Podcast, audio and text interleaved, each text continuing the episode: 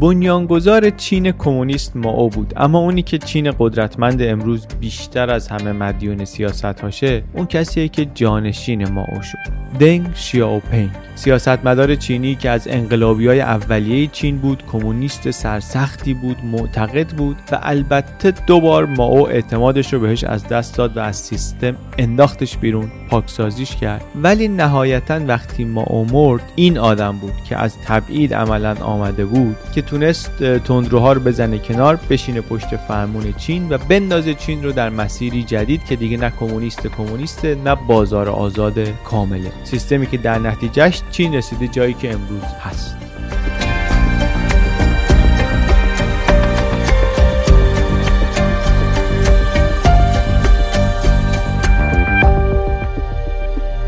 تا اینجا قصه من از قبل می‌دونستم. چیزی که فکر می‌کردم این بود که دنگ سیاستمداری بوده.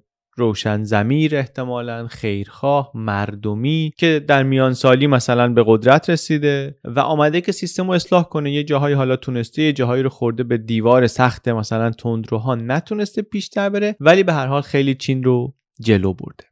تو این ویدیو می‌بینیم که چقدر این تصویر اولیه من غلط بوده چقدر حالا ناقص بوده هیچی چقدر غلط بوده و چقدر واقعیت از اونی که فکر می‌کنم هم پیچیده تره و هم جالبتر و درس آموزتر طبق معمول. داستان داستان تغییر چین هم هست. داستانی که چین عوض شده. 45 سال پیش درآمد سرانه سالیانه در چین کمتر از 100 دلار بوده. در 2021 شده 12500 دلار. در این چلو چند سال میلیون ها نفر در چین از فقر در اومدن چند صد میلیون نفر از روستا آمدن به شهر. چین زیر و رو شده. چینی که جی دی پی پر کپیتاش در مقایسه با ژاپن اینطوری داشته می‌رفته جلو اینطوری شده. معمار این تغییر به یه تعبیری پدر بنیانگذار چین امروز این آقای دنگ شیاوپنگ بوده. آدمی که 14 سال آخر قرن بیستم تقریبا تا آخر دهه 60 ما نفر اول نفر اصلی چین بود و این کشور بزرگ و پرجمعیت و باستانی رو انداخت تو این مسیری که امروز هم همچنان داره ادامه میده. چین قرن 21 که ما می‌بینیم کشور قویه. حالا اینکه قدرت اول دنیا میشه هست می‌خواد بشه اینا سوالایی که جواب براش مختلفه. ولی سر اینکه این چین با چین قرن بیستم خیلی فرق داره اختلاف زیادی وجود نداره. جمهوری خلق چینی که ما در ما در میانه قرن بیستم بنیانش رو در چین گذاشت از نظر سیاسی قدرتی پیدا کرد در دنیای جنگ سردی اون روز. ولی کشور فقیری بود. وقتی ما مرد در سال 76 سه سال تقریبا قبل از انقلاب ایران. چین جمعیت فقیر خیلی بزرگی داشت و اقتصاد توسعه نیافته ای و در تغییر چین از اون کشور به این کشوری که نقش دنگ شیاوپنگ برجسته است. سیاستمداری که نه اون کاریزمای ما رو داره نه اون شهرت ما رو داره ولی نقش اول توسعه چین رو خیلیا میدن به ایشون. آدمی که به ما اون نزدیک بود ولی بعد دیگه دور شد از سیستم حذف شد. مثل مثل خیلی های دیگه ما حذفش کرد. نه یه بار دو بار پرچ شد پاکسازی شد. منتها برخلاف میلیون ها قربانی دیگر سیاست های ما او حذفش موقتی بود و تونست برگرده. خوششانس بود. هم خودش خوششانس بود هم واقعا ده ها میلیون نفر در, در, در چین خوششانس بودن. زندگی نامه نویسش میگه که پدر بنیانگذار چین مدرن پیشروی امروز ایشونه.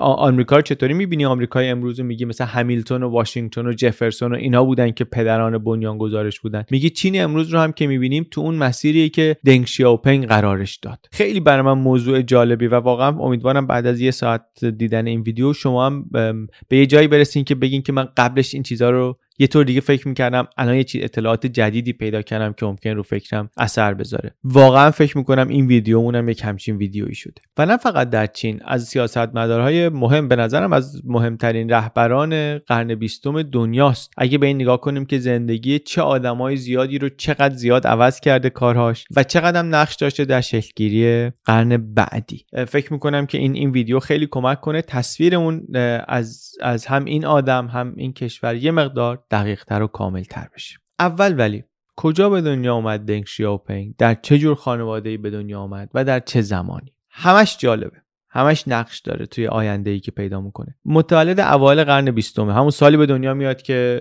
پادشاهی چینگ بعد از هزار سال از بین داره میره. در منطقه شینچوان به دنیا میاد که منطقه جالبیه. در جنوب غربی چین یه جایی که خود از شهرهای بزرگ اصلی دوره از ساحل شرقی دوره. در نتیجه گاهی در طول تاریخ مردمش یه فرصتهایی دارن که واسه خودشون باشن. سیستمشون یه خورده مستقل تر باشه اونجا به دنیا میاد در یه خانواده نسبتا مرفه. در چین اول قرن بیستم. داره از قرن تحقیر خارج میشه ولی اوضاع خرابه. چین چشم ها خمار از تراخم چهره ها تکیده از تریاک. و در یه همچین چینی خانواده همین که داغون نباشن همین که خیلی فقیر نباشن یعنی وضعشون خوبه. و انقدر وضعشون خوبه که دنگ نه تنها حالا این شانسو داره که از نسل اولی باشه که در چین مدرسه مدرن برن بلکه در 15 سالگی میره فرانسه. میره فرانسه که درس بخونه. در 1920 جنگ جهانی اول تازه اروپا تموم شده چین هم انقلاب شده دودمان چین بر افتاده خبری هم هنوز از کمونیستا در چین نیست و البته در شوروی انقلاب کمونیستی شده سه سال پیش. توی همچین دنیایی دنگ نوجوان پا میشه میره فرانسه. قبلش البته در همون جوانی حرکت های دانش آموزی اجتماعی سیاسی هم کرده یه خود فاز ملی گرایانه گرفته و می‌دونیم تجربه های سیاسی دوره نوجوانی و جوانی شکل میدن. یک سری از تفکرات و جهتگیری های آدم رو برای شاید همیشه شکل بدن. دیگه تغییرش خیلی سخت باشه. این حس ملی گرایی هم یه خورده با دنگ از همونجا انگار. میمونه. ولی میره فرانسه. میره فرانسه یه سیستمی اون موقع انگار داشتن یه سری بیزنسمن های چینی یه سری جوونا رو میفرستادن اروپا درس بخونن. درس بخونن و کار کنن. یعنی هزینه زندگیشون رو خودشون در بیارن اونجا. ولی برن اونجا درس بخونن چیز یاد بگیرن برگردن با اون چیزی که یاد گرفتن مثلا کشور رو بسازن. دنگ هم میره و این امتحان رو میده و قبول میشه و میره به یکی از مراکز تمدن غربی. به همراه یه سری جوون دیگه که همه درس اومدن بخونن یعنی همشون از خانواده که دستشون به دهنشون می‌رسه و خوبم تونستن درس بخونن خلاصه دارن میرن فرانسه. در فرانسه ای که وضع چطوره؟ وضع کار خراب. اقتصاد راکت شغل نیست. بر خود فرانسوی ها شغل نیست. اینا کاری که بهشون می‌رسه سری کارهای کارگری در محیط های چرک و کار سخت و خلاصه طوری میشه که اینا دور نگاه می‌کنن می‌بینن که این سوسیالیستا بعدم نمی‌گفتن بیرا هم نمی‌گفتن. بورژواها دارن بهره کشی می‌کنن امپریالیستا دارن ملت های فقیر رو استثمار می‌کنن. کارگرا واقعا حقشون داره خورده میشه این وسط. خلاصه این سفر و اقامت اروپا اثری که روی اینها می‌ذاره اینه که می‌بینن که خب دولت خودمون که پول نداره بورسیمون بکنه. این فرانسه هم که اومدی هر چقدر کار سخت و سنگین و اینها بکنیم نمی‌تونیم پول زندگی و درس خوندنمون رو در بیاریم. و اینها کمونیست میشن. میرن اصلا اونجا در فرانسه کمیته جوانان کمونیست رو در اروپا درست می‌کنن. اینا چرا میگم؟ چون فقط دنگ نیست. آدمای مهمی دیگری هم توشون هستن. مخصوصا یه نفری هست که بعدا در زندگی سیاسی دنگ زیاد دیده میشه. آقای چونلای بعدا نخست وزیر چین میشه. وزیر امور خارجه چین میشه. ایشون هم اون موقع تو اون گروه هست. در گروه جوانان کمونیست چینی که در فرانسه هست. خلاصه این دیگه میشه همون موقعی که در چین هم داره حزب کمونیست درست میشه و داره پا می‌گیره. اینا به اون هم میپیوندن. اصلا پا میشه دین میره مسکو. یک سال اونجا اصول مارکسیسم و تاکتیک های انقلابی رو دیگه از سرچشمه اساسی یاد می‌گیره و وقتی برمیگرده چین شده یک جوان پرشور کمونیست که آمده که همونطوری که به باباش قول داده بود چین رو بسازه. و الان که ما نگاه کنیم بعد 100 سال واقعیتش اینه که یه جورایی واقعا همین کار رو کرد دیگه. واقعا چین رو ساخت. اما خیلی اگه بخوایم درستتر صحبت بکنیم احتمالا باید بگیم که اول کمک کرد چین حسابی داغون بشه. حتی شاید داغونتر از اون چیزی که اولش بود. بعد شاید بشه گفت کمک کرد در انداختنش. در مسیر ساخته شدن. تا همین جای زندگیش که گفتیم ولی دقت کنیم چند تا اتفاق مهم افتاد. یکیش این که رفت خارج. رفت خارج و اروپا رو از نزدیک دید. فرانسه رو دید. زندگی کرد یه مقدار توش. اینو دست کم نگیریم. ما او دنیا رو ندیده بود. ما او کتاب خیلی خونده بود ولی از نزدیک ندیده بود دنیا رو. برای من این نکته نکته مهمیه که سیاستمدار برجسته چقدر تونسته خارج از کشور خودش رو ببینه دنیا رو ببینه؟ مخصوصا سیاستمدار کشوری که انقدر دنیا براش مهمه. درباره دنیا اینقدر داره صحبت می‌کنه. ما او خیلی نظر می‌داد درباره دنیا نظری های مختلف داشت. ولی دیدش در بهترین حالت می‌تونیم بگیم که دید دست دوی بود دیگه. حالا اگرم که درست بود دید دست دوی بود که خیلی وقتا هم می‌دونیم چقدر پرت بود. خلاصه در 1927 برگشت چین.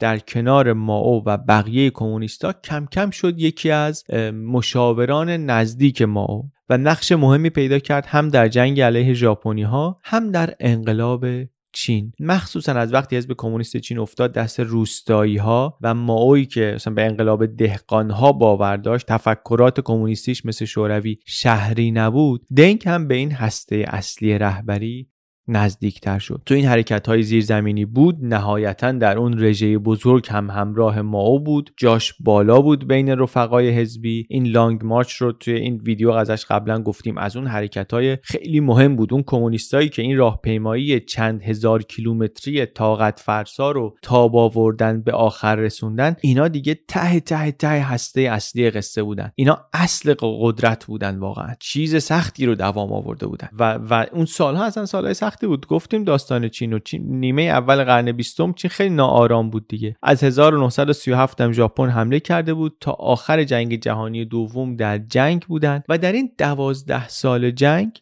دنگ شیاوپنگ یا در خط مقدم بود یا بین مقر رهبری حزب و اونجایی که ما بود و خط مقدم در رفت آمد. و این جنگ علیه ژاپن دو تا اثر مهمم در آینده دنگ گذاشت. پستش در جنگ البته کمیسری سیاسی بود ولی به میدان خیلی نزدیک بود. با واقعیت ها خیلی درگیر بود. بیشتر از اینکه با ایده ها درگیر باشه با واقعیت ها درگیر بود واقعا. نه نه اینکه مثلا اجازه نداشت بیاد درگیر تئوری ها و تئوری پردازی بشه یا دوست نداشت یا خوب نبود توش. نمی‌دونم بود یا نبود یا داشت یا نداشت. ولی امکانشو نداشت یعنی اصلا وقتشو نداشت. این عملیات تموم نشده باید می‌رفت برای نبرد بعدی آماده می‌شد. جایی و وقتی برای نظریه پردازی نبود. نظریه رو تو همون یه سالی که رفته بود مسکو یاد گرفته بود. اینجا چیزی که یاد گرفت که میگیم نقشهایی بود که موند در آیندهش اثر گذار شد. یکیش قدرت مدیریت بود توانایی رهبری بود. هم در خودش پیدا کرد هم در خودش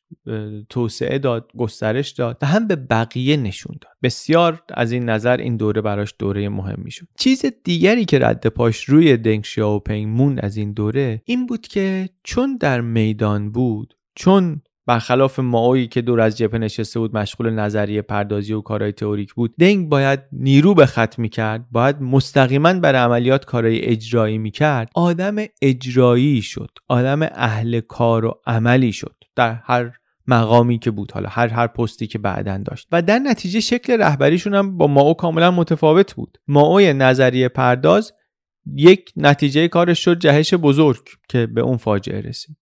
دنگ عملگرا نتیجه کارش شد مدل جدید کمونیسم چینی که شد بستر توسعه چین. و امروز هم کسی نمیگه چه نظریه های درخشانی داشت دنگ شیاوپنگ با چه ایده های بکری خلاقانه ای آمد و چین رو این, این رو اون رو کرد. اینو نمیگن. میگن مجری خوبی بود. میگن کننده خیلی خوبی بود. میگن بعضی از ایده هایی رو بعضی از سیاست هایی رو که تو بقیه دنیا اجرا شده بود جواب داده بود فهمیدن که به درد چین می‌خوره. خیلی خوب تونستن بیارن در چین پیاده کنن. تواناییش این بود.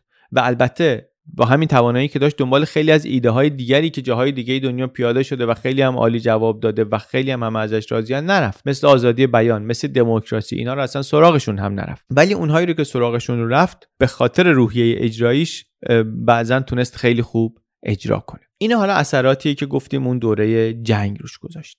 جنگ که تموم شد جمهوری خلق چین که تأسیس شد دنگ آدم مهمی شد در حکومت. معاون نخست وزیر بود کنارش با حفظ سمت کلی مسئولیت دیگه هم داشت. توی طرحهای بزرگ ماو هم طبعا بود در انقلابهای ماو هم بود. انقلابهای ماو بعضیاش نتیجه های خوب داشت بسیاریش نتیجه های فاجعه آمیز داشت. در اونها هم شریکه. وقتی که میگیم بود مقامش بالا بود به اندازه مسئولیتش در اونها شریکه. و وقتی از مسئولیتش صحبت می‌کنیم یعنی بعضی وقتا داریم درباره جون انسان ها صحبت می‌کنیم چون داستان داستان چین ماوه. توی طرح تقسیم عراضی یه جایی میگن کار به جایی رسید که ماو جلوی دنگ شیاوپنگ رو گرفت که بست کمتر بکش. وقتی که میگیم که جزئی از قدرت بود در زمان ماو از اول زمان ماو این اینا اینا هم جزئی از روش اون حکومت بوده دیگه. در طرحهای دیگه هم بود در جهش بزرگ که گفتیم که کار به چه قحطی بزرگی کشید با تلفات میلیونی اونجا هم بود. و اتفاقا همون جهش بزرگ آخرش برای خودش هم هزینه درست کرد. یعنی وقتی که سیاست ها شکست خورد گفتن که چرا شکست خورد؟ ما که ممکن نیست که اشتباه کرده باشه. پس حتما عناصر خائن و نامطلوبی بودن نفوذیایی بودن خودباخته هایی بودن که متمایل بودن به سرمایهداری به امپریالیسم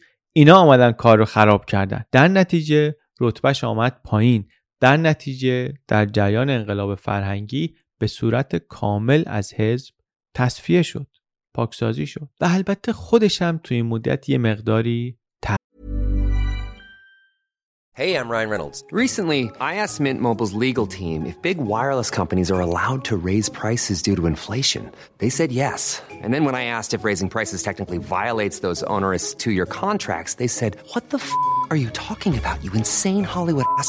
So to recap, we're cutting the price of Mint Unlimited from $30 a month to just $15 a month. Give it a try at mintmobile.com slash switch. $45 up front for three months plus taxes and fees. Promo for new customers for limited time. Unlimited more than 40 gigabytes per month. Slows. Full terms at mintmobile.com.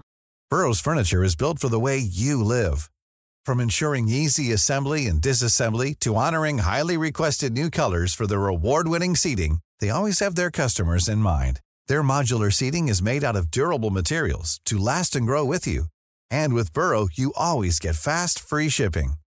Get up to 60% off during Burrow's Memorial Day sale at burrow.com slash ACAST. That's burrow.com slash ACAST. burrow.com slash ACAST. Hiring for your small business? If you're not looking for professionals on LinkedIn, you're looking in the wrong place. That's like looking for your car keys in a fish tank. LinkedIn helps you hire professionals you can't find anywhere else, even those who aren't actively searching for a new job but might be open to the perfect role. In a given month, over 70% of LinkedIn users don't even visit other leading job sites. So start looking in the right place. With LinkedIn, you can hire professionals like a professional. Post your free job on linkedin.com slash people today. اولش سرسختانه باور داشت به این قصه ها و طرحهای ما ولی بعد انگار اون باورهای انقلابی سختش مثل خیلی چیزهای سخت دیگه حداقل یه کمی دود شده بود و به هوا رفته بود. سال 1967 حتی گفتن که جاده صافکن امپریالیسم بوده باید بفرستیمش بره کارخونه تراکتورسازی به کار اجباری و به بازآموزی و اینها. تا این حد پرت شد بیرون از سیستم. و در نتیجه تا همینجاش می‌بینیم آدمی بود که هم بالای سیاست رو دیده بود نزدیکی زیاد به قدرت رو دیده بود هم مثل خیلی های دیگه از نزدیکان به قدرت در رژیم های اینطوری اون روی سکه رو دیده بود. البته اون روی سکه رو کامل ندید به هر حال زنده موند. درسته که تبعید شد درسته که پسرش در تعقیب نیروهای امنیتی نیروهای پلیسی افتاد و فلج شد یا انداختنش و تا آخر عمر فلج شد ولی زنده موند. زنده موند و چون زنده موند وقتی موقعیت مناسب شد و بخت هم یارش شد تونست به تدریج دوباره به مناسب بالای حزبی برگرده. بختیاری بزرگش اونجایش بود که ماو یه کمی متفاوت از استالین عمل کرد. یعنی ماو وقتی دید وضع واقعا خوب نیست جهش بزرگ و انقلاب فرهنگی داره به فاجعه می‌رسه یه یه, عقبگرد ریزی کرد. در بعضی از سیاست ها عقب گرد کرد. در بعضی از آدم ها هم نظرش رو عوض کرد. یعنی آدم هایی رو از که از میدون به در کرده بود بهشون میدون داد. و یکی از آدم ها دنگ شیاوپنگ بود. دنگ شیاوپنگی که هم ما میشناختتش هم دیگه اون موقع نخست وزیر اون زمان میشناختش. نخست وزیر کی بود؟ همونی بود که از زمان پاریس از زمان جوانی کمیته جوانان حزب کمونیست در فرانسه با هم آشنا شده بودند حالا 50 سال بعد در 1974 دنگ شد معاون همین آقا. شد معاون نخست وزیر و بعد از قضای روزگار معلوم شد این آقای چونلای سرطان داره و مسئولیتهاش رو واگذار کرد به دنگ و دنگ شیاوپنگ برگشت به مرکز تصمیم گیری های حزب کمونیست نزدیکتر شد. البته ما اینجا هنوز زنده است 100 درصد نیست ولی همچنان هست. تا 1976 1976 که میمیره تازه اوج گرفتن دنگ شیاوپنگ شدت می‌گیره. ما یه مقدارم قبل مرگ نگرانی که مثل استالین بشه سرنوشتش. استالین رو تا وقتی که بود میپرستیدن. ولی وقتی مرد یهو ترسا که ریخ شروع کردن به محکوم کردنش. ما اون می‌خواست اینطوری نشه انگار. و واقعیتش این که اینطوری هم نشد. یعنی الان که نگاه بکنی از سیاست های ماو فاصله گرفتن. ولی نیومدن اونطوری دولت های بعدی چین حزب کمونیست چین اونطوری ما رو بکوبن که استالین رو کوبیدن. اونطوری ما رو محکوم کنن که روسا استالین رو محکوم کردن. انقلاب فرهنگی رو محکوم کردن. گفتن که اشتباه بوده و انقلاب فرهنگی البته که فرزند فکری ما بود همه می‌دونن. ولی مستقیم سراغ خودش نرفتن. چراش نمی‌دونم جالبه. شاید به خاطر اینکه مثلا ماو فقط استالین نبود. ماو استالین بود ولی لنین هم بود ولی تروتسکی هم بود. شاید به خاطر این. شاید هم به خاطر اینکه حواسشون بود که ماو در اینکه بتونه چین تغییر ریل بده ما اون نقش داشت. یعنی در فراهم کردن امکان تغییر ریل ما او یه, حرکت هایی کرده بود. شاید شاید بعضی از این آدمایی که بعد از ما او آمدن اینا دیدن که ما او اعتماد نکرد به اون گنگ چهار نفره ای که کمونیست های تندروتر بودن و وفادارتر بودن بهش. و زنش هم تو اونها بود. همسر ما او هم توی اونها بود. یه گنگ چهار نفره تندرو تندروتر و رادیکالتر رو می‌خواستن ارزش های واقعی تئوری های ما رو ادامه بدن و ارزش های واقعی کمونیستی رو بهش وفادار باشن و ما دید که اینا سیستمشون پایدار نیست اینا در قدرت بمون نیستن. برای همین یه جورایی رو کرد به آدم های میانه روتر برای جانشینی خودش. عملا میگن یه جورایی بگینگی منصوب کرد. دنگ رو نه ولی یک نفر دیگری میانه روی دیگری رو منصوب کرد به جای خودش. منتها به روش خاص خودش که گردن نمی‌گرفت چیزی رو. این می‌گفت مثلا دیگه تهش چیزی که می‌خواست بگه این بود که اگر شما مسئولیتشون میپذیری من حرفی ندارم. بیشتر از این بزرگوار چیزی رو گردن نمی‌گرفت. ولی ولی این کارو کرد. می‌تونست این کارو نکنه. می‌تونست نکنه و بذاره که تندروها بعدش بگیرن و واقعا چین شاید مسیر دیگری می‌رفت. ولی نه نشد. تندروها نگرفتن. همین سری هم هم حزبیاشون میترسیدن که دوباره اینا بخوام برن تو اون فاز جهش بزرگ و انقلاب فرهنگی و اینا. و همین که خود دنگ شیاوپنگ توانایی شخصی نشون داد تونست بره با میانه روها اطلاف کنه. دو سال بعد از اینکه ما امرد شد رهبر حزب. حالا چون من بیشتر می‌خوام درباره اون چیزایش حرف بزنم که برای خودم جالب بوده خیلی سراغ بازیایی که چطوری اینا رو کنار زد و رهبر حزب شد و اینا نمیرم. الان چیزی که بیشتر برام جالبه و دنبالش هستم داستان توسعه چینه و می‌خوام دنگ رو به عنوان پدر بنیانگذار چین توسعه گرا بهش نگاه بکنم. نه به عنوان اینکه چطوری مانور سیاسی داد مثلا به اونجا رسید که اونم داستان جالبیه ولی حالا اینجا موضوع کنجکاوی ما نیست. می‌خوام ببینیم این آدمی که این همه آدم خبره میگن شروع کننده این قصه بوده در چین این کی بود وقتی به قدرت رسید و چی کار کرده؟ اولین مسئله سنش. اولین چیزی که بر من جالب بود. دنگ شیاوپنگ وقتی میشه رهبر چین 73 سالشه. سیاستمدار میان سالی نیست سیاستمدار مسنیه. در 73 سالگی چین رو تحویل می‌گیره بعد از ماو. ماوی که رهبر قدرتمندی بوده رهبر انقلاب کمونیستی بوده بنیانگذار رژیم جدید بوده آدمی بوده با توانایی های عظیم که وقتی در مسیر فکر اشتباه قرار می گرفتن قدرت تخریبگرشون مهیب بوده. مثل سیاست های اقتصادیش مثل برنامه ریزی های مرکزی دولتیش. و البته ما هم یه جایی فهمیده بود که اون فرمون رو دیگه نمیشه رفت. دیگه چند میلیون نفر آدم باید بمیرن که معلوم بشه شما اشتباهی داری میری. ولی به این راحتی نبود. شما با یه دستور انقلابی تونسته بود خراب کنه بریزه همه چی رو به هم ولی با یه دستور انقلابی نمیشه اوضاع رو برگردوند. نمیشه ساختن به اون راحتی نیست. سیستم دنیا اینطوری کار نمی‌کنه. پیچیده است. یه جاشو دست می‌زنی معلوم نیست بقیه عوامل حالا رو هم دیگه چه تأثیری می‌ذارن. کل سیستم تکون خورده. ولی اینو اینو با قیمت بس هزینه بسیار گذافی فهمیدن چینیا. بدبخت کرد بعضی از این سیاست ها چینیا رو. یا درسترش اینه که بگیم ناتوانی ما در پذیرش اشتباه و تغییر سیاست بدبخت کرد چینی ها رو. اشتباه رو همه می‌کنن. ولی سیستمی که نتونه اشتباه رو بپذیره و سیاستش رو به موقع تغییر بده اونه که فاجعه به بار میاره. چینیا داشتن خواب صنعتی شدن می‌دیدن یهو دیدن دارن از گرسنگی از پا در میان. کشاورزی چین یه طوری صدمه دیده بود که دیگه سیر کردن جمعیت چین شده بود یک مسئله بغرنجی وقتی که دنگ شیاوپنگ قدرت رو می‌گیره صنعت ضعیف تجارت خارجی خاصی در کار نیست. یعنی چینی که از قرن 19 ضعیف بوده در معرض حمله قدرت خارجی بوده انقلاب کرده از این وضع بیاد بیرون. حالا در پایان حکومت ما و وضع اقتصاد و زندگی مردمش از قبل بهتر که نشده بدتر هم شده. آمار و شاخصهای اقتصادیش وضعیت رو نشون میده. وقتی که ما میره 1976 درآمد سرانه ناخالص داخلی چین کمتر از 160 دلار. یعنی هر چینی مجموعا در سال داره 160 دلار کالا و خدمات تولید می‌کنه. درآمد سرانه آمریکا اون موقع 8500 دلار یعنی 54 برابر چینه. شوروی که خودش اقتصادش کمونیستی همچی خیلی وضع درخشانی نداره 15 برابر چینه. ایران هم همون حدوده. 26 سال انواع و اقسام برنامه ریزی های بعد از انقلاب چین به جز درجا زدن و در یه سری از زمینه ها پس رفت چیزی برای چینی ها بود.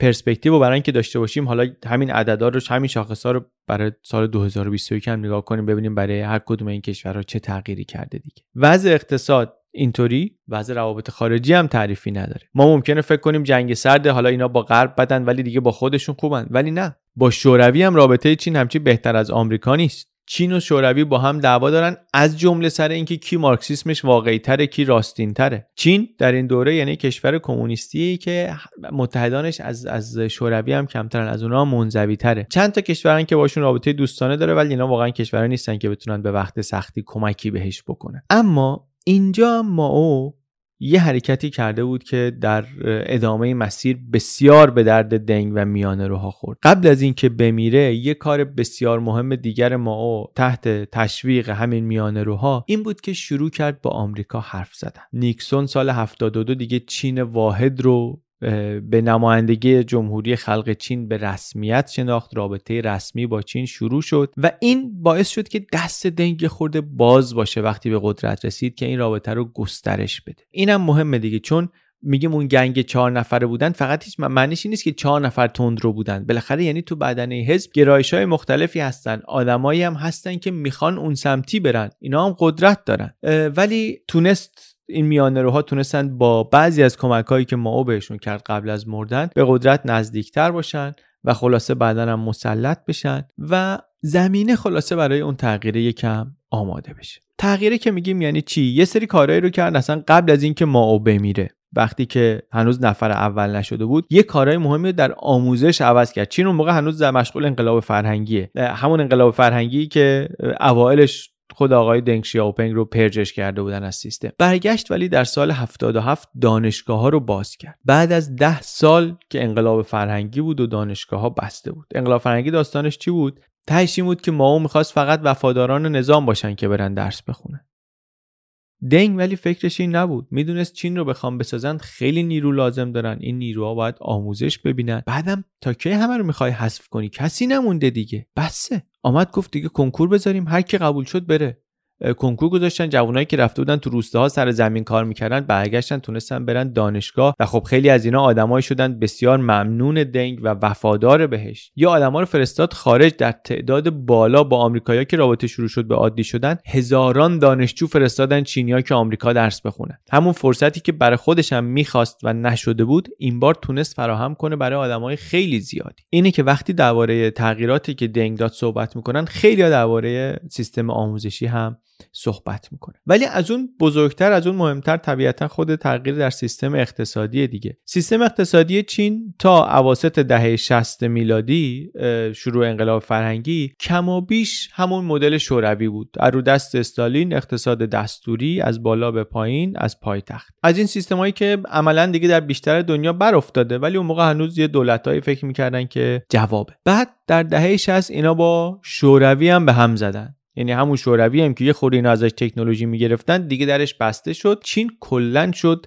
تکیه بر داخل و اوضاع دیگه واقعا خیلی داغون بود تا اینکه ماو مرد. بعد اینا شروع کردن یه چیزایی رو عوض کردن که اصلا انگار اصول دین بود براشون. مثلا گفتن که تمرکز ما دیگه رو مبارزه طبقاتی نیست. ما تمرکزمون روی نوسازی اقتصادیه. کنگره حزب کمونیست این اومد تصویبش کرد. خیلی کار مهمی بود تصویبش. آدمایی که کمونیستای زمان ماو بودن ولی خیلی هاشون اینو پذیرفتن بعد سی سال مبارزه با بورژوازی که بسه. دیگه بروژوازی که وجود نداشت که مبارزه اینا ولی تموم نمی‌شده بود. ابزار تصفیه حساب سیاسی شده بود شعارشون دیگه. گفتن بسته دنگ آمد گفتش که ما انقلاب کردیم که چی؟ ما انقلاب کردیم که وضع مردم چین بهتر بشه. وظیفه ما به عنوان دولت اینی که کاری بکنیم مردم نون داشته باشن بخورن. حالا اون کاری که تالا داشتیم می‌کردیم کمکمون می‌کنه به این هدف برسیم یا کمکمون نمی‌کنه؟ اگه کمک نمی‌کنه یه کار دیگه باید بکنیم. یه کارهای دیگه باید بکنیم. مهم اینه که اون هدفمون تأمین بشه. حالا اسمش هرچی هست باش. ما مدل کمونیسم چینیمون اینطوری میشه بعد از این. مهمترین چیز این نیست که دولت اقتصاد رو متمرکز اداره بکنه یا نکنه. مهمترین چیز اینه که دولت باید کم مردم رو سیر کنه. گربه کارش اینه که موش بگیره. حالا سفید باشه سیاه باشه اینا خیلی مهم نیست. کار گربه گرفتن موشه. وقتی میگیم آدم عملگرایی بود درباره این داریم صحبت می‌کنیم. پراگماتیسم عملگرایی اصل اولیش اینه. If it works take it. اگه به دردش می‌خوره ازش استفاده کن. خیلی دیگه دنبال بنیانهای فلسفی و تاریخچه چطوری به این رسیدیم و حالا اسمش چی میشه و با این روی کرد بود که خیلی از اصول اقتصاد بازار رو که دیدن خوب کار می‌کنه برداشتن آوردن با حزب کمونیست اصلا اجرایش کردن. حزبی که قاعدتا با تک تک این روی کرده هم به لحاظ فلسفی مشکل داره هم اصلا تاریخچه این آدما مشکل داره. ولی اصلا دنگ در بند این چیزا نبود. If it works take it. ایناست که جالبش می‌کنه.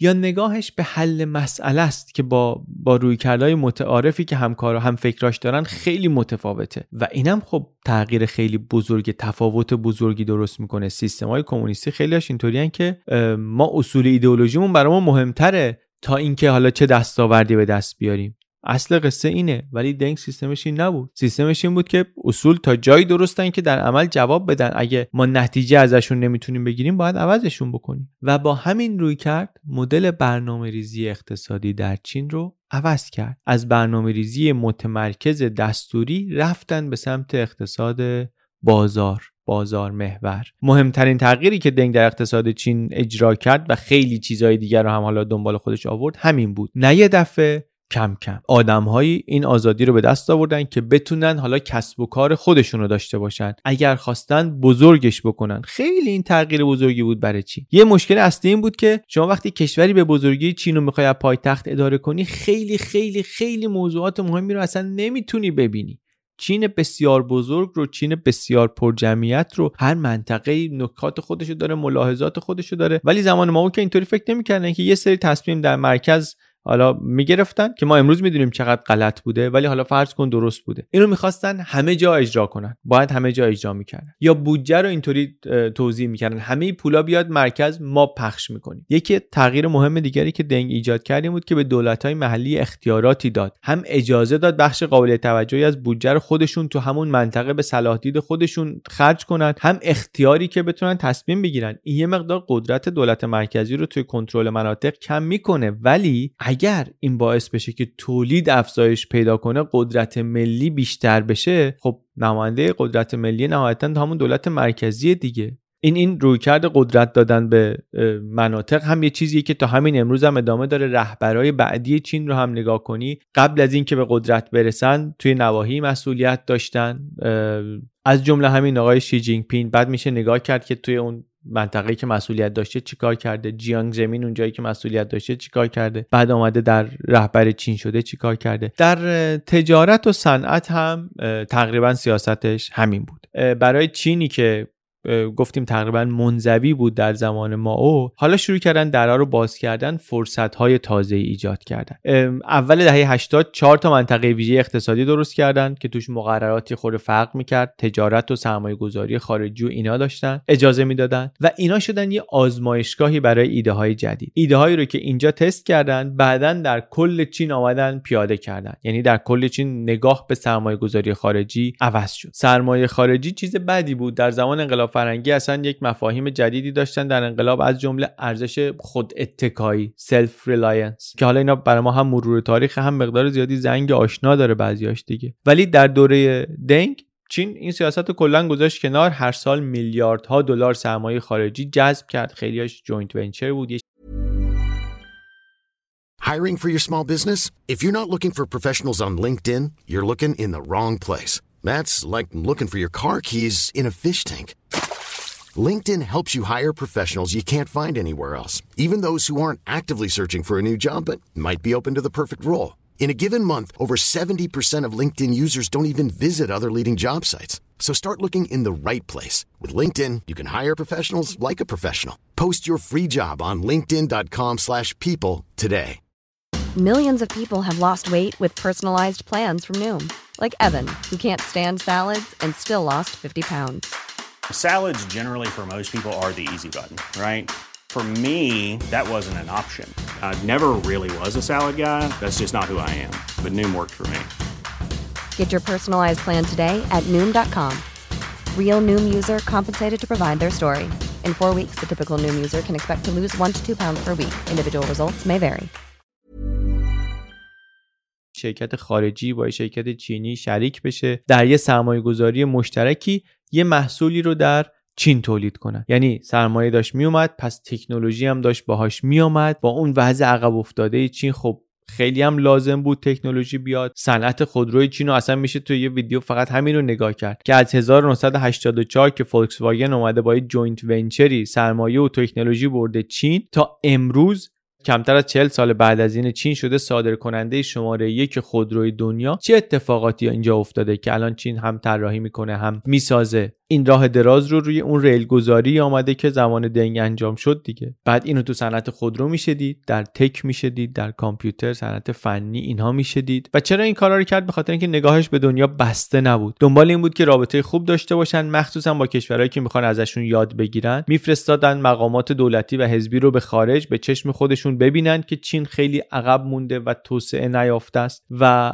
نسبت به آمریکا و اروپا فاصلهشون رو ببینن. حتی نسبت به جاهای از آسیای جنوب شرقی ببینن. و این دیدن همونطوری که گفتم خیلی به نظر من مهم بود. ما اون ندیده بود. دنگ خودش یه مقدار دیده بود خبر داشت می‌خواست بقیه هم ببینن. و بعدم دیدن دنیا هم هم حاضره که پول بیاره سرمایه گذاری کنه هم حاضره بیاد یادمون بده. پس رابطه خوب داشتن با دنیا به درد توسعه ما هم می‌خوره. خود دنگ سفرهای خیلی مهمی داشت. سفرهای تاریخی هم شد. هم آمریکا و اروپا رفت هم سنگاپور رفت مثلا. جایی که چینی تبارها اتفاقا با سیاست های توسعه محور آبادش کرده بودن. ویدیوی کاملش رو اینجا گذاشتیم. یه جای دیگه که تغییر میشه دید در شهرنشینیه.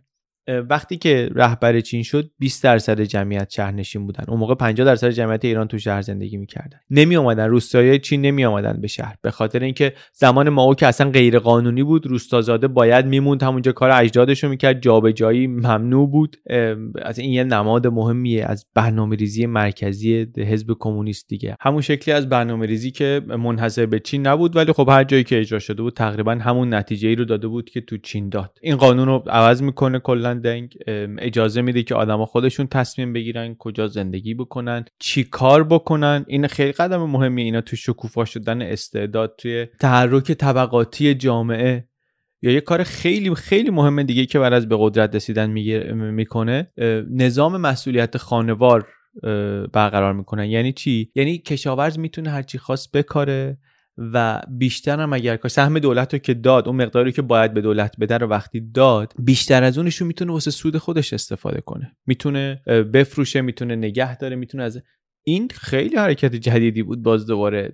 کشاورز مالک زمین نمی‌شد موظف بود همچنان که به ازای اون زمینی که دولت در اختیارش داده سهمیه ای رو که دولت تعیین می‌کنه بده. ولی جا برای این داشت که پیشرفتم بکنه جا برای این داشت که انگیزه داشته باشه که سود بکنه. و یه چیز خیلی خیلی جالب. اول اینکه این خب خیلی چیز ساده ایه ولی همین چیز ساده که زمان ما اجرا نشد. یعنی فکر نکنیم که اینکه دیگه کار مهمی نیست. همین کار مهم وقتی نمی‌شد شدنش یعنی یه حرکت مهم. و از اون مهمتر برای من روشیه که این کارو کردن به خاطر اینکه سیاست های قبلی همه از بالا بود توسط رهبران حزبی پروتکل بخشنامه می اومد دستورنامه می اینطوری باید انجام بده. ابلاغ می‌شد. از مرکز می اومد برای مثلا همه جا. ولی این سیاست تغییر سیاست از پایین شروع شد. به, به معنی واقعی کلمه از پایین شروع شد اونطوری که انتظار نداریم از یه جوامعی در چین. یک روستانشین 18 ساله داستان معروفی داره. یواشکی میگن با 20 تا دیگه از دهقانای محلشون منطقهشون روستاشون تصمیم گرفتن که این زمینی رو که در اختیارشون تقسیم بکنن هر کی تو سهم خودش بیشتر به کار اون چیزی رو که بیشتر برداشت کردن قایم کنن اعلام نکنن. کاری که جرم بزرگی بود. اگر کشف می‌شد در زمان ما او مثلا. در زمان دنگ ولی این میگن کشف شد ولی تصمیم گرفتن اینا رو مجازاتشون نکنن بلکه تشویقشون بکنن. بقیه رو هم تشویق کنن که همین کارو بکنن. این اون بخشیش که برای من یه بخشیش که خیلی جالب ترش می‌کنه برای من اینه که خیلی سیاست مدارا هستن که می‌خوان یه سیاست هایی رو عوض کنن. سیاست هایی رو که یا قبلیاشون گذاشتن اینا می‌دونن غلطه و جواب نمیده یا خودشون گذاشتن حالا فهمیدن که جواب نمیده می‌خوان عوضش کنن. ولی ظرافت های خیلی زیاده. معمولا کاری که انجام میشه مشخصه. تصمیم گرفتن که این collectivization رو شلش بکنن. چیزی که به نظر می‌رسید یکی از پایه ترین چیز سیاست هاست برای رژیم کمونیستی. اما نیومدن بگن که خب این تغییرات اساسی رو می‌خوایم در نظام بدیم در سیاست های نظام بدیم. حالا بحث و دعوا و مناظره و سخنرانی و مقاله و نه. اینطوری نگاه کرد دنگ بهش که سیاست های این تجمیع سازی باعث قحطی شده. باعث گرسنگی شده. به کسی که مسئول این کار بود گفت اگه مردم دارن از گرسنگی میمیرن شما باید اجازه بدی خودشون رو نجات بدن. غذای خودشون رو باید اجازه بدیم بکارن. یعنی چی؟ یعنی آدما باید بتونن رو زمین خودشون اون چیزی رو که لازم دارن بکارن. از اون کلکتیوا بیان بیرون. همون کاری بود که چند تا کشاورزا کرده بودن. با این کسی نمی‌تونست مخالفت بکنه. نیومد بگه سیاست ها رو عوض باید بکنیم چون به این نتیجه و اون نتیجه رسیدیم از نظر تئوریک. اومد گفت آدمی که داره میمیره رو باید از گرسنگی بهش اجازه بدیم خودش رو نجات بده. این کار رو باید ب... این کار نمی‌تونیم بگیم نه.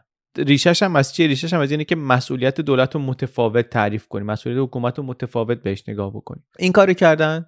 و آدم خودشون می‌تونن خودشون از گرسنگی نجات بدن و تونستن و نجات هم دادن و پیشرفت خوبی هم کردن. تولید اصلا اونجاها رفت بالا. روزنامه‌نگارا رو فرستادن گزارش اومد گفتن ببین اینجا جواب داده. بعد گفتن اگه کشاورزا می‌خوان از کلکتیو بیان بیرون خودشون تصمیم بگیرن چی بق... چی بکارن چقدر بکارن آزادن. می‌تونن. و یه سال بعد دیگه بیشتر مردم اومده بودن بیرون. اینطوری وقتی سیاست های جدید رو اجرا کردن حتی دنگ حمایت محافظه کارا رو هم از دست نداد. یه گروه بزرگتری از جمعیت اتفاقا اومدن پشت سیاست هاش سهم دولت رو بدین بقیه محصول هر کاری خواستید می‌تونید باش بکنید. این تغییر سیاست خیلی سیگنال های مهمی داره میده. نتیجه های خیلی مهمی هم داد. آدمایی که در این بخش شاغل بودن کم شدن ولی تولید رفت بالا. سیر کردن اون جمعیت عظیم راحت تر شد. جمعیت سیر کردن شده بود مشکل بزرگی. اصلا خود جمعیتی که مشکل بزرگی بود که دنگ رفت سراغ حل کردنش. قول قدرت دولتی و بروکراسی و قدرت پروپاگاندای حزب و همه اینا رو آورد گذاشت پشت کنترل جمعیت. اشکالای کار البته زیاد بود. گفتن تک فرزندی خانواده ها خیلی می‌خواستن حالا که بچه دار می‌خوان بشن یه بچه بیشتر نمی‌تونن داشته باشن اون یکی پسر باشه. نسبت جمعیتی به هم خورد. مشکلات تامین اجتماعی مشکلات عاطفی مشکلات خانوادگی اینها هم بود. نهایتا این سیاست گذاشتن کنار. و خلاصه با تغییرات بزرگی که در سیاست های اقتصادی دادن چین سه دهه رشد اقتصادی بالای 8 درصد داشت. از یک کشور بزرگ پرجمعیت منزوی با اقتصادی ویران تبدیل شد به یکی از مهمترین قطبهای اقتصادی و سیاسی دنیا. در کشورهای ضعیف که حکومت دیکتاتوری داشتن این دیکتاتورها خیلی دیدن که این هم جالبه ها. ما اینا رو نگاه می‌کنیم ما همیشه نگاه می‌کنیم میدیم کشورها پیشرفت کردن ولی اون پیشرفت معمولا با یه چیزایی بود که ما نمی‌خواستیم. اینا هم اقتصادشون عوض شد هم سیستم سیاسی تکون نخورد. پس اینطوری هم میشه. خیلی خوششون اومد. این اصلاحات چینی خیلی افتاد تو دهن خیلی هاشون منتها دیگه نمی‌گفتن که چینیا نه تنها سیاست ها رو حتی بنیادی ترین ارزش هاشون رو هم عوض کردن یه جاهایی. اینو می‌گفتن که بله ما هم یه مشکلاتی داریم ولی ببینید چینیا تو همون سیستم دیکتاتوری و تکذبی خودشون تونستن مشکلات رو حل کنن. ما هم بمونیم خودمون درستش می‌کنیم. که خب البته تفاوت مشخصه دیگه. کسی این, کاری که چین کرد کاری نیست که همه تونسته باشن. دیکتاتوری خیلی یاد دارن ولی هیچ چین نشدن. در چین دنگ به عنوان قدرت اول دنبال ساختن بود و دنبال درست کردن بود. آدم هایی که در حزب بالا می اومدن اونایی بودن که هم فکر بودن هم نظر بودن و درسته که این حزب کمونیست بود ولی واقعا دیگه فقط اسمش همون حزبی بود که زمان ما بود. خیلی سیاست ها خیلی از اصلا مدل اعمال قدرت از داخل حزب عوض شده بود. در زمان ما تعریف کردیم اون کیش شخصیتی که برای ما وجود داشت اون کاریزمایی که مثلا می‌گفتن. اینا دیگه در زمان دن اوپنگ وجود نداشت نبود.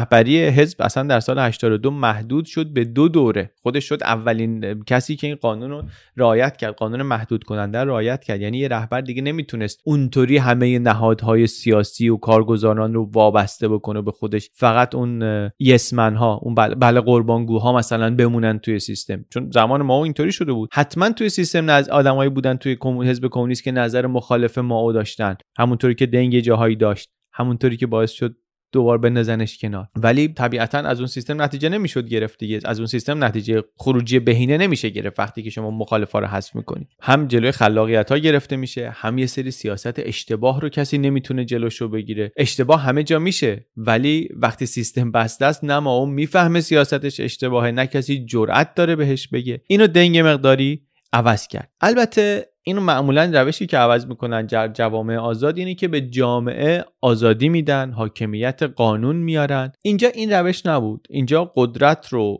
در همون ساختار خودشون یه تقسیم قدرتی درست کردن و البته تغییر جهت دادن به سمت توسعه. دستاوردهای محدود ولی دستاوردهای مهم.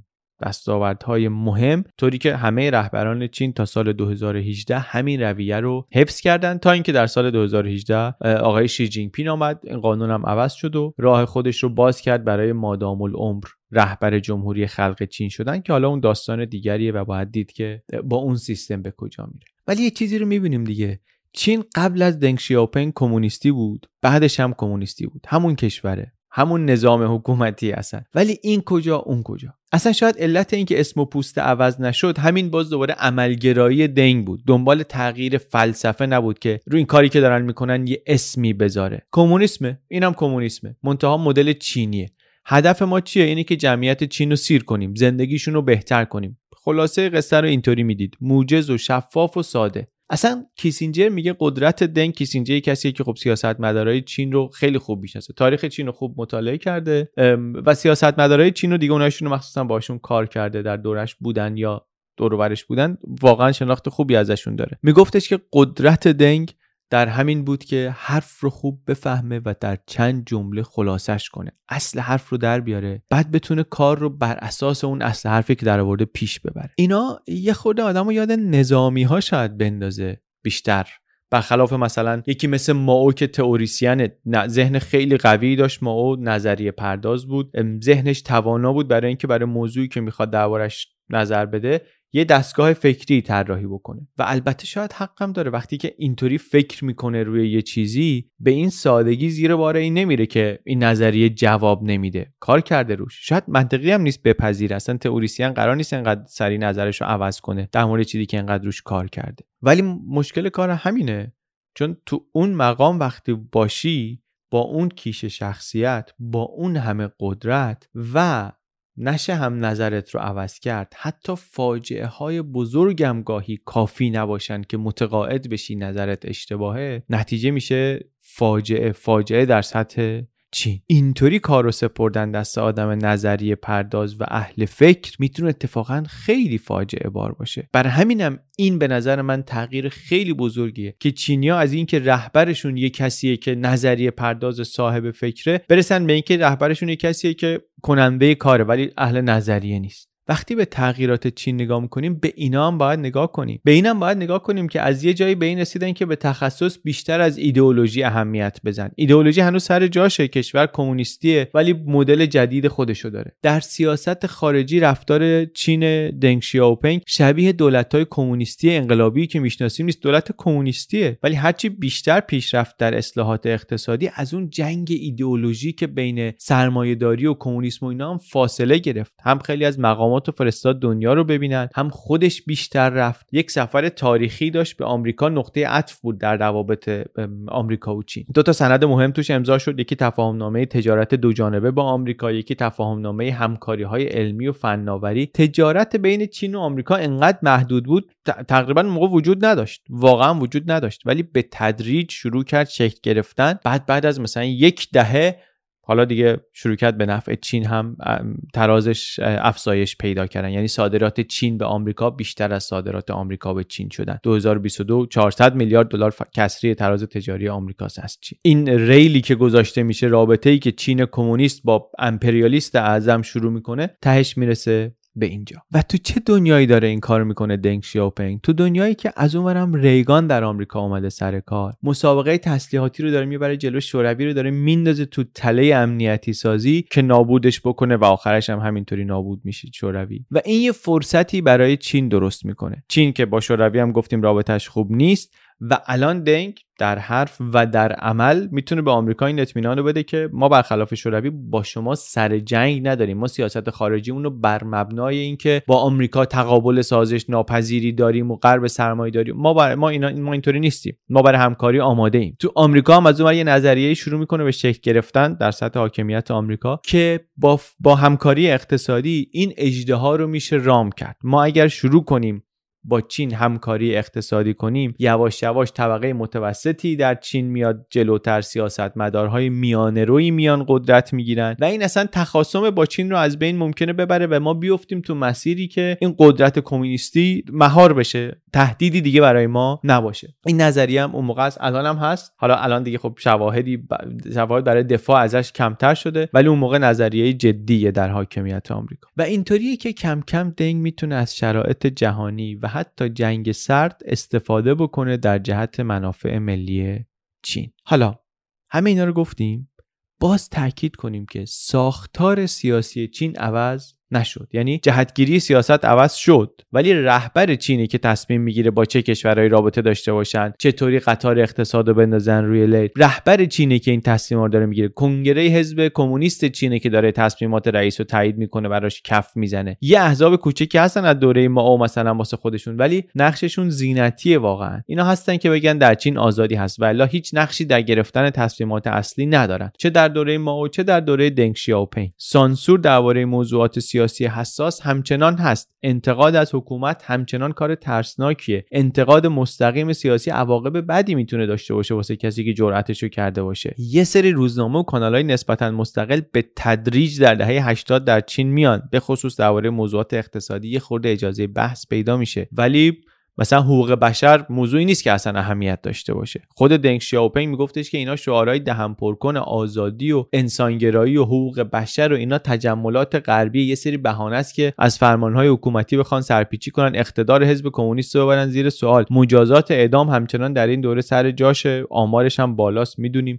و همین تناقضا هم نهایتا کارو میرسونه به نقطه بحرانی. نقطه بحرانی چین دنگ شیاوپینگ که ما تا اینجا داشتیم خوبیاشو می‌گفتیم قتل عام میدان تیانانمنه که یه اتفاق نیست ولی یک نقطه است که نشون میده که چه بحرانی رو این جامعه داشته زیر سطح این, این ظاهر رو به رشدش تجربه می‌کرده و تحمل می‌کرده. دهه 80 چند تا تظاهرات ریز و درشت دانشجویی شد. یه حرکت های شکل گرفت دانشجو اعتراض داشتن به به رویه اداره کشور به روش سیاست ورزی حزب. تورم هم تو این دوره بالاست یعنی حقوق بگیرایی که درآمدشون داره با تورم زیاد نمیشه ناراضی هستن. نارضایتی سیاسی اجتماعی و یه مقدار نارضایتی اقتصادی شرایط رو اینطوری کرده. م... چی میگه؟ آبستن حوادث. پتانسیل بحران وجود داره. سال 89 یه آقایی که از مقامات بود قبلا و اینها حالا کنار گذاشته بودنش دانشجوها به دلایلی باهاش سمپاتی داشتن.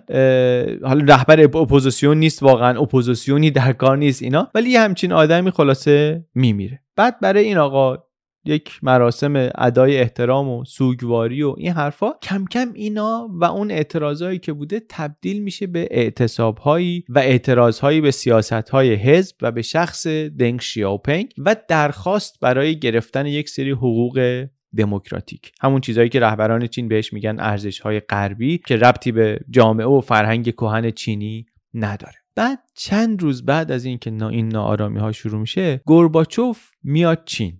گورباچف رهبر شوروی. اینم یه دیداریه که از قبل برنامه ریزی شده. سه ده هست. رابطه این دوتا کشور کمونیست با هم خوب نیست. حالا یک نقطه عطف مهم رهبر شوروی داره میاد چین. به خاطر این دیدار کلی عکاس و خبرنگار و اینا هم از همه جا اومدن پکن که پوشش بدن. دانشجو از این فرصت استفاده می‌کنن. میدان تیانانمن یکی از بزرگترین میدانهای دنیا وسط پکن یک اعتصاب غذا سازماندهی می‌کنن. هزاران نفر در اثر این اعتصاب غذا میرن بیمارستان بستری میشن. بعد توجه جهانی زیاد میشه. اعتصابات زیاده اعتراضها زیاده. تو خود چین توجه بهش زیاد میشه گسترده تر میشه. شخص دنشیاپنگ میاد تهدید می‌کنه به برخورد شدید. تهدید می‌کنه دانشجوها جا نمی‌زنن. تحسنه هم به نظر از نظر تعداد آدم هم از نظر گروه هایی که توش شرکت کردن هی گسترده تر میشه. تا بیش از یک میلیون نفر در میدون جمع میشن و در شهرهای مختلف دیگه هم هست. حالا نه به این اندازه و گسترش ولی در شهرهای دیگه هم هست. و کار به جایی می‌رسه دیگه. در سوم و چهارم جون 1989 یک ماه و نیم بعد از اینکه اعتراضات شروع شده دولت چین شخص نخست وزیر با هماهنگی کامل رهبر عملی کشور دنگ شیاوپنگ با مشت آهنین میان برخورد می‌کنن. ارتش وارد عمل میشه مستقیم با تانک با خودروی زرهی شلیک مستقیم گلوله جنگی به تجمع کننده ها اختلاف هم بوده در کمیته مرکزی حزب که چیکار کنن؟ دنگ نهایتا میره سمت تندروها رأی میده به سرکوب و این احتمالا سیاه ترین نقطه کارنامه دنگ شیاوپنگ. موضوع تیان آنمن همچنان در چین موضوع سانسور گسترده است آمار اینکه چند نفر کشته شدن رو درست نمی‌دونیم. برآورد اینی که هزاران نفر کشته شدن. دو هفته قبلش حکومت نظامی بوده تا ژانویه سال بعد ادامه پیدا می‌کنه. داستان خیلی مهمیه. مفصلتر از اینی که من اینجا تعریف کردمش رو توی این کانال می‌تونید ویدیوش رو ببینید. ولی خلاصه بعد از این دیگه دبیر کل حزب عوض میشه. جیانگ زمین میاد منصوب میشه به این سمت آدمی که موقع اعتراضات کنترل شانگهای دستش بود و اونجا برخوردش کاملا متفاوت از برخورد پکن بود. بدون سرکوب تونسته بود آرام بکنه. ولی میاد در دوران رهبری ایشون بر چین هم این سیاست های بازداشت و سرکوب ادامه پیدا می‌کنه و فعالیت های سیاسی از قبل محدودتر میشه. ولی گفتیم دولت چین زمان دنگ هم خیلی حرکت خاصی به سمت دموکراسی و تغییر وضعیت حقوق بشر و اینها نکرده بود. از این نظر چیزی عوض نمیشه ولی یه چیزی عوض میشه. در رفتار دنیا و غربی ها با چین یه چیزی دیگه بعد از تیان آنمه عوض شد. دنیا تا اون موقع مدارا می‌کرد سکوت و مماشات می‌کرد. یک آتش بس مسلحتی انگار در این زمینه بود. ولی بعد از قتل عام تیان آنمن ضربه خورد. یعنی پوشش رسانه‌ای و پوشش اخباری که از چین میومد دیگه یه طوری بود که نمی‌شد سرتر قضیه رو بی سر و صدا هم بیارن. رهبران غربی شروع کردن به حملات لفظی نسبتا تندی به چین و حتی دیگه تحریم هایی رو هم علیهش وضع کردن. حالا تحریم های خود نیمبند بودن هیچ وقت کامل اجرا نشدن ولی عکس عمل نمادین نسبتا شدیدی بود. نقطه عطفی شد خلاصه تیان آنمن و لقب قصاب تیان آنمن هم با نخست وزیر اون زمان موند و نقش دنگ شیاپنگ هم توش انکار ناشدنیه. چین بعد از دنگ شیاوپنگ با چین قبلش خیلی فرق داره. فرقای اساسی داره. بعد از ایشون چین سه رهبر دیگه هم به خودش دید ولی واقعا رفتن و اومدن این رهبرا حداقل تا امروز باعث تغییر اساسی نشده. نه در سیاست نه در اقتصاد نه در آزادی نه در احترام به حقوق بشر. چین کم و بیش داره رو همون ریلی پیش میره که در دوره دنگ گذاشته شد توسط خودش و اطرافیانش. و خیلی هم فرق داشت اون ریل گذاری با مسیری که ماو داشت چین رو توش می‌برد و نتیجهش رو هم داریم می‌بینیم. هم مثبتش رو داریم می‌بینیم هم منفیش رو داریم می‌بینیم. هم اقتصادیش و سیاسیش رو داریم می‌بینیم هم اجتماعیش رو داریم می‌بینیم. حالا اینکه آیا این پیشرفت اقتصادی میارزید به محدود موندن آزادی ها آیا این مسیر چین اصلا قابل ادامه هست یا نه؟ اینا سوالایی نیست که ما توی این ویدیو دنبالش بودیم. اینا موضوعات دیگه هست. ولی سوالای معتبریه. یکی از آدمای مهم دوره دنگ شیاوپنگ یکی اصلا این اقتصاد چین مثل مرغی در قفس. و بعضیا میگن که همین تشبیه ایشون رو اگه دقت کنید نشون میده نگاه اینا به اقتصاد چطوریه. اینا فکر می‌کنن که پرنده رو برای اینکه سلامتش رو حفظ کنی یه مقدار باید بهش اجازه تحرک بدی ولی نه به این معنی که آزادش کنی بیاد بیرون. باید تو همون قفس قفسش رو بزرگ کنی جا بیشتر داشته باشه. حصار و ورداری پرنده قفس فرار می‌کنه. یعنی دولت مردهای دوره جدید چینم یه مقدار آزادسازی به نظرشون بر اقتصاد لازمه ولی نباید از حد بگذره نباید بشه اقتصاد باز قواعد بازار آزاد. فقط تا حدی باید این آزادسازی بره جلو که رهبران حزب تشخیص میدن که لازمه برای سلامتی اقتصاد چین. و همین تشبیه رو فکر می‌کنم می‌تونیم ادامه بدیم. بگیم آره اینا قفسه رو دوست داشتن بزرگتر کنن. قفسه الان قشنگتر هم شده. قفسه طلایی هم شده. بزرگه قشنگه ولی هنوز قفسه. از سانسور مطبوعات، سانسور اینترنت، آزادی های فردی که نیست، نظر مخالف سیاسی که نمیشه داشت، سرکوب ها از جمله سرکوب اویغورها، اعدام هایی که آمارش رو نداریم، اینا همه یعنی هنوز قفسه هست. در بعضی زمینه ها تنگتر هم هست. حالا موضوع این ویدیو البته وضع امروز چین نیست. این موضوع جای دیگریه. این ویدیو داستان دنگ شیاوپنگ بود. اگه بخوایم ببینیم چی شد چین از کشوری که مردمش از گرسنگی پوست درخت میخوردن شد این کشوری که امروز می‌بینیم لازم بود که یه کمی هم با معمار این تغییر بزرگ آشنا بشیم. درسته که شاید معروف ترین سیاست مدار چین قرن بیستم ماو باشه. درسته که ماو دنبال جهش بزرگ بود. ولی اون جهش بزرگ زمان ماو که نیامد. با اون برنامه ریزی های دولتی با اون برنامه های چند ساله با اون انقلاب های پی در پی جایی که چینیا بهش رسیدن این بود که تو حیاتشون کوره درست کنن در و پنجره های چوبیشون رو بریزن توش گرما بگیرن ازش با اون گرمای کاسه بشقابای فلزی رو بگیرن فلزش آب کنن ظرفیت ذوب فلزاتشون زیاد بشه. یا اینکه با تبل و سنج تو تیرکمون را بیفتن تو خیابون بزنن گنجیشکا رو بکشن که تولید کشاورزیشون بره بالا. سرنوشت نظریه پردازی های اقتصادی ماو برای جهش بزرگ این بود که الان اگه یه لحظه فراموش کنیم چقدر آدم سرش مردن بر ما موضوع خندهدار میشه. اما جهش بزرگ واقعی چین چند دهه بعدش اتفاق افتاد. نه در زمان دنگ شیاوپنگ تازه بلکه بعد از اون روی ریل گذاری که زمان دنگ انجام شده بود. چیزی که از دنگ شیاوپنگ برای من جالب بود این عملگراییش بود. لی کوانگیو معمار سنگاپور مدرن می‌گفت این آدم ترسی از اشتباه کردن و عوض کردن نظرش نداشت سرسختی نداشت لجاجت نداشت. آماده بود برای امتحان کردن ایده های جدید و متفاوت. این خیلی برای من کیفیت برجسته ایه جوون نبود وقتی به قدرت رسید 73 سالش بود. آدمی نبود که کارنامه پاکی داشته باشه. فرمان کشتار داده بود. گفتم زمان ماو یه بار ماو بود که جلوشو گرفته بود که کمتر بکش. خودش هم در قدرت گفتیم چه کار کرد با معترضان. ولی آدم عملگرایی بود. آدمی بود که می‌گفت گربه باید موش بگیره. سیاه باشه سفید باشه فرقی نمی‌کنه. کار گربه موش گرفتنه. مدیر توانایی بود. از راوگل که زندگی نامش رو نوشته میگه که بیش از هر چیز مدیر منیجر با ارزه بود. ایده های اصلاحی رو خیلی یاد داشتن. دنبال تغییر خیلی ها بودن. منحصر نبود اینها واقعا به دنگ.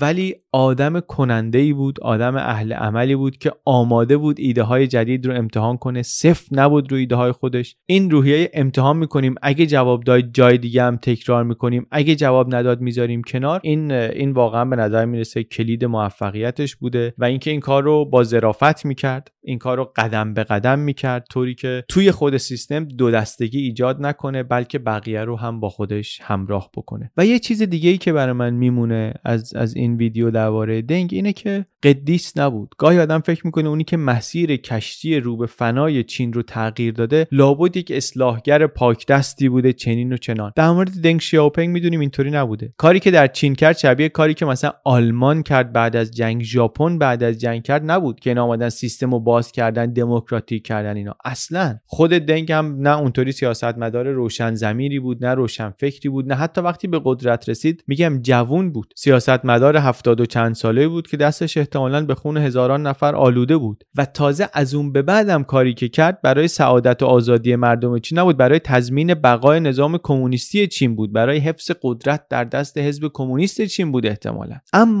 هم گوش شنوایی داشت برای اینکه نظرات اقتصاددانهای مختلف رو بشنوه. یک دامنه وسیعی از اقتصاددانهای مهم اون دوره رفتن چین و مشاوره دادن و طرح دادن به چینیا هم میلتون فریدمن رفت هم اقتصاددانهای مجاری که داشتن. این goulash economics اون موقع رو طراحی می‌کردن اقتصادهای ترکیبی درست می‌کردن. هم سوسیالیستای سفتر رفتن هم با رهبران سنگاپور صحبت کرد. خیلی میگم گزینه های متفاوتی رو دیدن و بررسی کردن. و این باز بودن و دیدن نظرهای مختلف. و روحیه آزمایش کردن و تغییر سیاست دادن و دوباره فکر کردن رو داشتن بسیار برای پیشبرد کار کمکشون کرد. فارغ از اینکه تو دلشون چی بود انگیزشون چی بود نتیجه کارشون نتیجه سیاست ها و روش فکر کردن دنگ شیاوپنگ و آماده بودنش برای آزمایش کردن ایده های جدید این شد که ده ها میلیون چینی از فقر در آمدن و چین افتاد تو مسیری که واقعا به جز معجزه اقتصادی سخته که اسم دیگری براش بذاریم. کنجکاوی ما درباره چین همچنان ادامه داره. الان چند تا ویدیو داریم. اینم بهش اضافه شد. باز هم بعدا درباره چین صحبت می‌کنیم. مرسی.